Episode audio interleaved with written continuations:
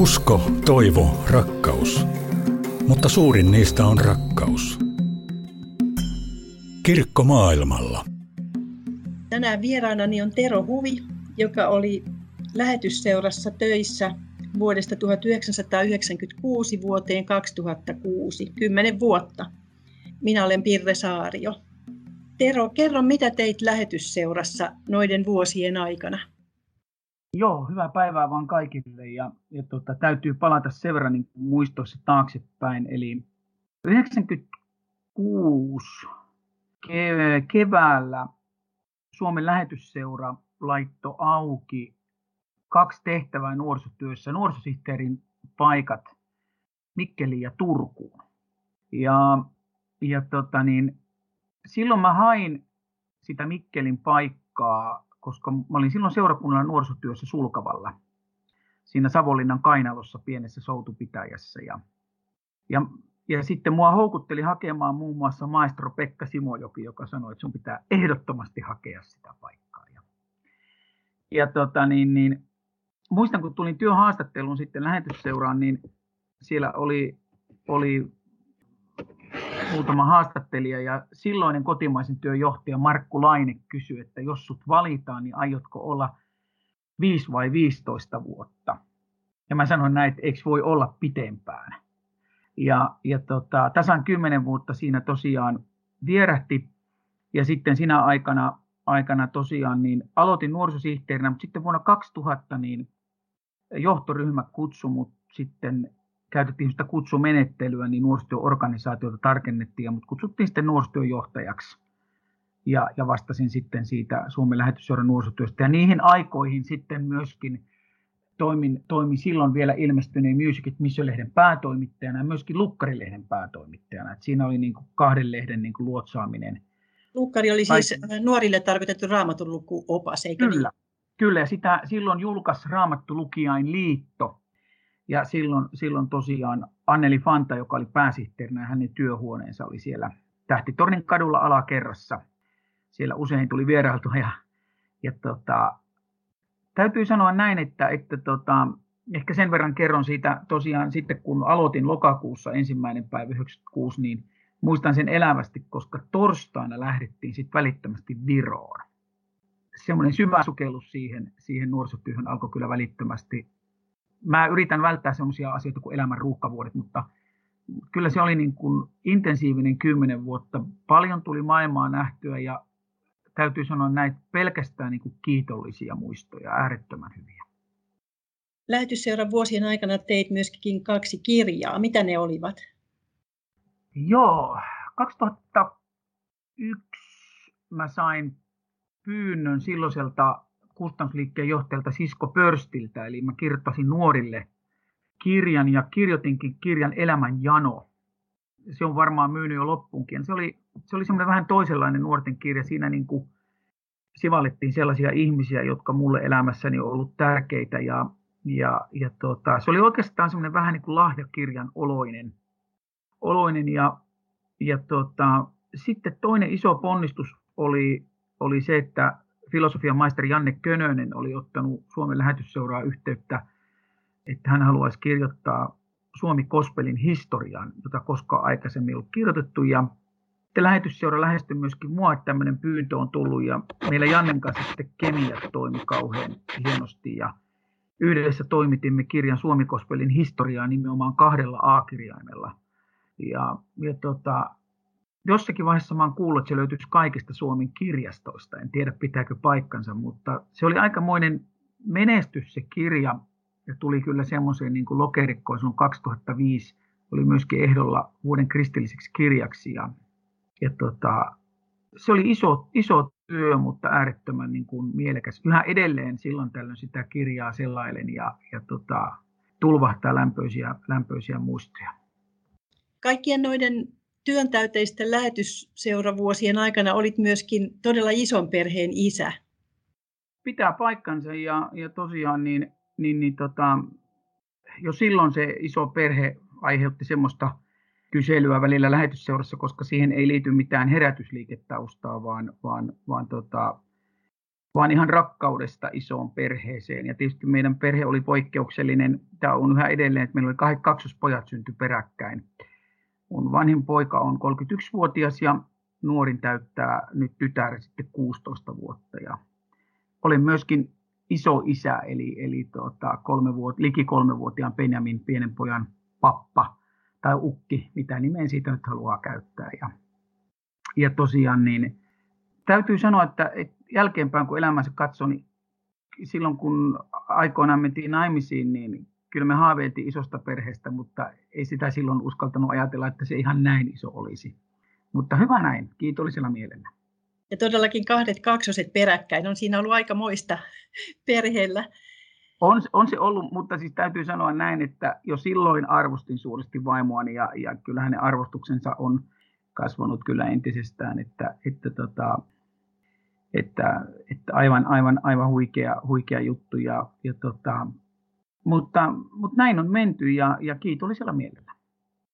Lähetysseurasta sitten tiesi vei monenlaisiin tehtäviin ja sitten monenlaista on mahtunut sun urasi, niin sanotun urasi varrelle ja elämäsi varrelle työnkin puolesta. Mutta nyt lähestyit lähetysseuraa jokin aika sitten ja, ja sinulla oli vähän surullista kerrottavaa, mutta myöskin ehdotus. Kerro, miksi otit yhteyttä lähetysseuran kustannustiimiin? Itse asiassa niin alun perin otin lähetysseuraan yhteyttä ihan niin kuin, niin kuin äärettömän niin kuin positiivisen asian merkeissä. Eli keväällä 2021 hyvä ystäväni Sakari Seppälä, jonka vanhemmat oli pitkään Namibiassa lähetystyössä ja Sakke itse on syntynytkin Afrikassa ja, ja, ja hänen elämänsä on kuljettanut hänet sitten Viroon lähetystyöhön ja, ja, ja moniin muihin asioihin. Hän oli täällä Savonlinnassa lähetyssihteerinä vähän edelleen ja hän vähän niin kuin tuskaili sitä, että kuinka huonosti lähetystyö näkyy niin kuin koronan aikana. Ja, ja varmaan moni muukin on tuskaillut tätä. Ja sitten syntyi ajatus siinä puhelinkeskustelu aikana tämmöisestä podcastista kuin Mielenkiintoinen elämä. Siitä voisi kertoa vaikka kuinka paljon, mutta perusidea oli se, että mä haastattelisin niin kuin entisiä lähetystyöntekijöitä tai jo eläkkeellä olevia, joita Savonlinnaan on siunaantunut hyvin paljon. Ja sitten kun ensimmäinen haastattelu oli, oli tehty, niin sitten lähetysseuran tiedotuslaitto siitä tiedotteen eri lähetysjärjestöille, siis lähetystyöntekijät olivat eri järjestöistä, siis myöskin, niin myöskin Fidan kautta, eli että siinä oli tämmöinen kuvio. Ja sitten tota, syntyi idea Suomen lähetysseurassa kustannusliikkeen johtajan kanssa. Mä kirjoittaisin yhden lähetystyöntekijän niin kuin elämän kirjaksi. Ja se eteni jo niin pitkälle sitten, että, että kust, niin kuin, niin kuin sopimukset tuli sähköpostiin, ja, mutta se ei sitten toteutunutkaan. Että henkilö, josta kirjaa haluttiin kirjoittaa, niin hän sitten tuli vähän niin kuin katu, katuma päälle ja ajatteli, että sen aika, aika ei ole nyt. Ehkä sen aika on tulevaisuudessa. Ja, ja, ja tota niin, silloin harmitti se, että se kirjahanke jäi, koska olin siihen itsekin vähän niin kuin jo, jo niin kuin asennoitunut. Mutta sitten itse asiassa niin kuin sen jälkeen sitten, kun kävin kustannusliikkeen johtaja Eivorin kanssa tätä keskustelua, niin avasin sitten sitä tragediaa, mikä meidän perheessä on tapahtunut. Eli elokuussa 17. päivä 8. 2019 yksi meidän lapsista teki itsemurhan. Ja, ja tota, meidän elämässä on niin kuin ajanlasku niin kuin ennen sitä ja sen jälkeen. Monien niin kuin vaiheiden jälkeen sitten niin kuin minä ja kustannusliike niin kuin tavallaan löydettiin toisemme ja, ja sitten syntyi kirja, tämä Rikki revitty. Kirjan nimi itse asiassa oli alun perin niin kuin työnimi, koska tuommoinen asia repii rikki ihan kaiken. Se repii kaiken, mitä ympärillä on ja kiven ja betonin ja sielun ja sydämen. Ja, mutta tota niin, on tietysti niin kuin valtavan kiitollinen siitä, että, se, että, että nyt, nyt ollaan tässä, että tehdään haastattelua tuon kirjan ympäriltä ja Eli lähettiin sieltä lähetystyön keskiöstä ja sitten päädyttiin niin kuin, vähän niin kuin, ei, ei toiseen ääripäähän, mutta ehkä kuitenkin vähän semmoiseen niin kuin toisenlaiseen kirjaan, toisenlaiseen aiheeseen. Ja mä ajattelen sillä tavalla, että, että se on nyt hyvä näin. Että hieman semmoinen niin kuin tyhjähkö olo, mutta tota, no, niin kiitollinen mieli. Usein kun ihmisillä on joku suuri suru tai kriisi, niin niin he voivat kirjoittaa päiväkirjaa tai jotain muistiinpanoja ajatuksistaan ja tunteistaan tai tietenkin jutella ehkä toisten ihmisten kanssa, mutta miksi sinä halusit nimenomaan kirjoittaa kirjan, jonka voi lukea kuka tahansa suomalainen? Älyttömän hyvä kysymys. No ensinnäkin semmoinen tilanne, että mä ajattelen niin, että kirjojen lukijat tai ihmiset jakaantuu varmaan niin kuin kolmeen osaan. On niitä ihmisiä, joita mä itsekin osittain lukenut, jotka lukee aika paljon. Ihan siis niin kuin työn puolesta, mutta sitten ihan niin kuin vapaa-aikanakin. Sitten on niitä ihmisiä, jotka eivät lue mitään, eivät edes kuvatekstiä tai, tai mitään. Ja, ja sitten loppuosa on varmaan siinä välillä. Mä en halunnut kirjasta ihan älyttömän pitkään juuri sen vuoksi, että ihmiset jaksaisivat sen lukea. Se oli niin kuin yksi, joka mulle aika nopeasti tuli vastaan. Mutta sitten tuo sun kysymys oli kyllä niin kohti käyvä, että nyt tässä on saanut viimeisen kahden viikon aikana olla aika paljon niin kuin toimittajien kanssa tekemisissä tämän kirjan ympäriltä nimenomaan. Ja eräs toimittaja sanoi näin, että, että voiko tämmöisiä niin kuin tuntemuksia ja, ja asioita joutua käymään läpi niin kuin muunkin asian ympärillä kuin, kuin oman lapsensa itsemurhan. Mä en ollut sitä tullut ajatelleeksi, mutta, mutta mahdollisesti kyllä. Ja, ja mä ajattelen niin, että kuolema on semmoinen asia, että kukaan ei pääse meistä niin kuin sitä karkuun. Ja ehkä sen takia toivoisin, että jokainen ihminen lukisi tämän kirjan, että se ainakin auttaa ymmärtämään niitä ihmisiä, jotka käy tällaista, tällaista episodia läpi, mitä, mitä minä ja me olemme perheenä käyneet ja, ja myöskin meidän, meidän läheiset ja, ja poikani ystävät myöskin. Että, että kun joku on kysynyt, että onko se kirja musta tai synkkä, niin ei se ole musta eikä synkkä, e, eikä se puhu toivosta eikä toivottomuudesta, vaan kyllä se on semmoinen aika, voin sanoa näin, että se on rehellisen alaston kuvaus oikeastaan siitä, siitä, oikeastaan siitä syksystä, mikä, mikä silloin 2019 oli niin kuin sylissä ja läsnä. Että, että isoon kysymykseen tuommoisia irrallisia ajatuksia. Kirjan lukijat tietenkin sitten saavat sen, sen kirjan sivuilta tietää tarkemmin, mitä mitä kaikkea tapahtui ja mitä vaiheita siinä oli, mutta mitä haluaisit ihan tässä kertoa ihmisille, jotka ovat ehkä kiinnostuneet lukemaan sen kirjan, niin semmoisena pienenä täkynä tai taustoituksena mm. sille, että mistä se kirja kertoo? No sen voin sanoa näin, että kirja on niin kuin totta. Et siitä mä uskallan niin kuin olla täysin varma. Kaikki se, mitä kirjassa on niin kuin kerrottu, niin ne on tapahtunut juuri noin. Et aina silloin tällöin käy niin, että kun kirjaa kirjoittaa, taikka, taikka näin, tämmöinen kuva mulla on, että, että, tota, että ne kirjan tapahtumat vähän niin kuin muuttuu, kun aikaa tulee siihen väliin. Niin et, et sen, sen, et, et sanon se jo tässä vaiheessa. No ehkä, ehkä toinen sellainen niin kuin asia, mä oon itse sanonut näin, että mun poikani ei ollut yksin, mutta nyt jälkeenpäin mulle on selvinnyt, että hän oli yksinäinen. Ja Mä en ennen ymmärtänyt sitä, kun joku sanoi näin, että yksinäisyys on jonkunlainen kansantauti, mutta nyt mä sen niin kuin ymmärrän, että, että kyllä se jollakin tavalla niin kuin on ajanut mut semmoiset niin kyselijän paikalle, että huomataanko me oikeasti niin kuin toinen ihminen sillä niin kuin meidän pitäisi huomata.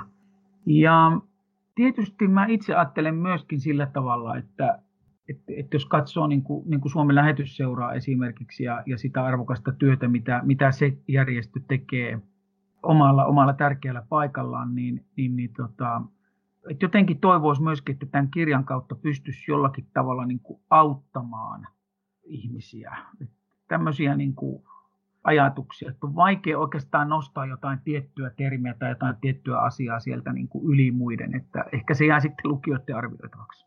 Niin ehkä kyse on jonkinlaisesta samastumiskohteen tarjoamisesta. Jokaisen ihmisen tarina ja suru on ihan erilainen, mutta joku, että joku on kokenut myöskin tällaisen todella valtavan rankan asian ja kun siitä kertoo, niin toinen pystyy jollakin tasolla ehkä sitten mm, ajattelemaan, kyllä. että meitä on muitakin ja, ja tätä asiaa voi käsitellä. Ja...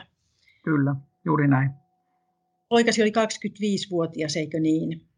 Kyllä, hän oli kesällä, kesäkuussa täytti 25 silloin, ja kun tämä, tämä tota, tragedia tapahtui silloin elokuussa. Eli, eli kyllähän se tuntuu, pari päivää sitten katsoin viimeksi hyvin pienen tämmöisen videotallenteen, kestikö se alle minuutin, jossa hän puhaltaa täytekakuun, jossa ei nyt ollut 25 kynttilää, mutta kuitenkin ystävien ja perheen ympäröimänä, niin kyllä se jotenkin tuntuu, että, että tota, kyselee tietysti, että mihinkä aika katosi ja, ja sitten myöskin paljon on miettinyt tätä ihmisen elämää ja on, on yhä enemmän niin kallistus se kannalle, että me ei ehkä ymmärretä tätä elämän niin tämmöistä lainaulottuvuutta, että me ollaan lainassa niin toinen toisillemme ja sitä laina-aikaa me ei voida niin tietää, että me oltiin toinen toisillemme lainassa 25 vuotta ja, ja tota, kyllähän se äärettömän lyhyt aika on.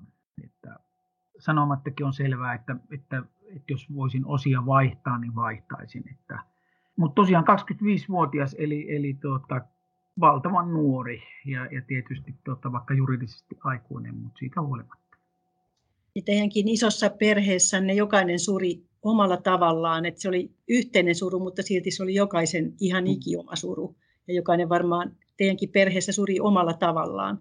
Että, mm-hmm. Mutta äh, sä oot töissä tämmöisissä kristillisissä ympyröissä ja, ja oot varmaan joko kohdannut työsi puolesta ihmisiä, joille on tapahtunut tällaista samanlaista, tai sitten tulet jatkossa ehkä kohtaamaan, niin mitä ajattelet sellaisesta, että sinä seurakunnan työntekijän roolissa kohtaat ihmisen, jolla, jolla on tämmöinen samanlainen suru elämässään? Että mitä tämä sun oma, oma kokemuksesi on ehkä tuonut sellaisiin kohtaamisiin? No tota, erittäin hyvä kysymys. Tota, tämän pojan kuoleman jälkeen, niin kuin ehkä pari-kolme viikkoa sen jälkeen, minulle tuli niin kuin aivan valtava sisäinen halu ja paine niin kuin etsiä vastauksia. Ja, ja, ja tota, mä niin kuin etsin vastauksia, vaikka mä oikeastaan tiesin, että mä niitä vastauksia oikeastaan voi löytää. Mä etsin niitä silti. Ja tietysti tämän poikani kuoleman jälkeen Mä oon saanut muutamia yhteydenottoja Suomesta, siis seurakunnan työntekijöiltä tai semmoisilta ihmisiltä, jotka on jollakin tavalla tämmöisessä niin kuin kristillisessä kokonaisuudessa niin kuin mukana vahvasti eri, eri kirkkokunnista ja herätysliikkeistä ja, ja, ja, ja, ja myöskin lähetysjärjestöistä. Ja, ja, ja tota no, niin on niin kuin tajunnut, että on, on tietyllä tavalla niin ehkä sanottanut sitä tunnelmaa, mitä, mitä monella on, jotka eivät ole uskaltaneet tai eivät ole pystyneet niin kuin sanomaan ääneen sitä. Mua on tietyllä tavalla lohduttanut semmoinen ajatus. Mä en tiedä, onko se Miikka Ruokasen ajatus, mutta sovitaan, että se on hänen ja pistetään se hänen piikkiinsä. Mutta mua on lohduttanut ja, ja puhutellut semmoinen ajatus, että ihminen, joka päätyy itse murhaan, niin, niin, niin kuin poikanikin kohdalla, niin mitään semmoista yksittäistä syytä, minkä mä voisin niin kuin sanoa, ei ole.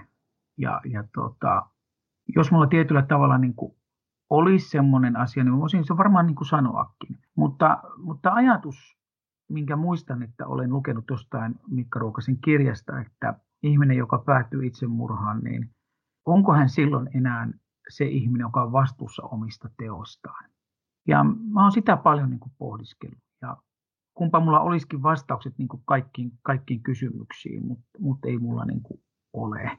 Mutta, mutta tietysti tota, kun tässä on nyt sitten puhuttu myöskin niin kuin sivaltaen lähetystyötä ja kaikkea muuta, niin se tietysti mikä, mikä Suomessa on, on tietysti hyvä asia, että meillä on niin kuin kanavia ja, ja ihmisiä, jotka pystyy niin kuin auttamaan. Puhun ihan niin kuin tämmöisen niin kuin järjestelmänkin kautta. Ja, ja tota niin, sitten jos miettii monia niin kuin maita, jossa, jossa vaikka Suomen lähetysseura tekee työtä, niin siellä ei välttämättä ole kanavia tai väyliä avun hakemiseen ja ja sen pahan olon niin kuin ääneen huutamiseen. Tietysti olen huomannut myöskin sen, että ne ihmiset, jotka on käyneet läpi tällaisen asian, asian niin kyllä niin kuin, meillä on aika vähän puhuttu loppujen lopuksi, niin kuin, sanotaanko kristillisissä piireissä niin kuin tästä aihepiiristä. Ja en nyt välttämättä niin kuin toivokkaan, että se alkaa niin kuin kauhean niin kuin suurmittaisesti se keskustelu, mutta kyllä se keskustelu varmaan olisi tarvetta, koska ehkä, ehkä tämä aika on myöskin aika ankara, että se tietyllä tavalla niin kuin voi ajaa joitakin ihmisiä sitten myöskin tämmöisiin epätoisiin ratkaisuihin. Mulla tuli sitä äh, kirjan lukiessani sellainen ajatus, että, että haluat jotenkin tuoda esiin sen, että Jumalan edessä saa olla rehellinen. Mm. Että ei todellakaan tarvitse jotenkin tuoda sitä toivon näkökulmaa väkisin esiin, jos ei sillä hetkellä just siltä tunnu, mutta että jollakin tavalla kuitenkin niin kristitty saa olla rehellinen kaikissa tunteissaan ja kaikissa elämänvaiheissaan, että, että sitä ei tarvitse pusertaa sellaista, mitä ei sillä hetkellä juuri tunnu itsensä tai omassa sisimmässään olevan. Ja, ja uskon, että sen takia just tämä kirja on ajatuksia herättävä ja koskettava. Ja nyt helmikuussa tämä kirja ilmestyy ja on sitten esimerkiksi lähetysherran Basaarista, Basaari-verkkokaupasta sitten ostettavissa. Ja, ja toivon, Tero, että saat, saat näillä, näiden ajatusten välittämisellä toisilla niin paljon hyvää aikaa myös niin kuin toisissa, toisten ihmisten elämässä. Ja ollaan todella kiitollisia siitä, että sä oot halunnut jakaa näitä, näitä kokemuksiasi niin laajemmalle joukolle. Ja toivotetaan sulle kaikkia hyvää ja taivaan isän siunausta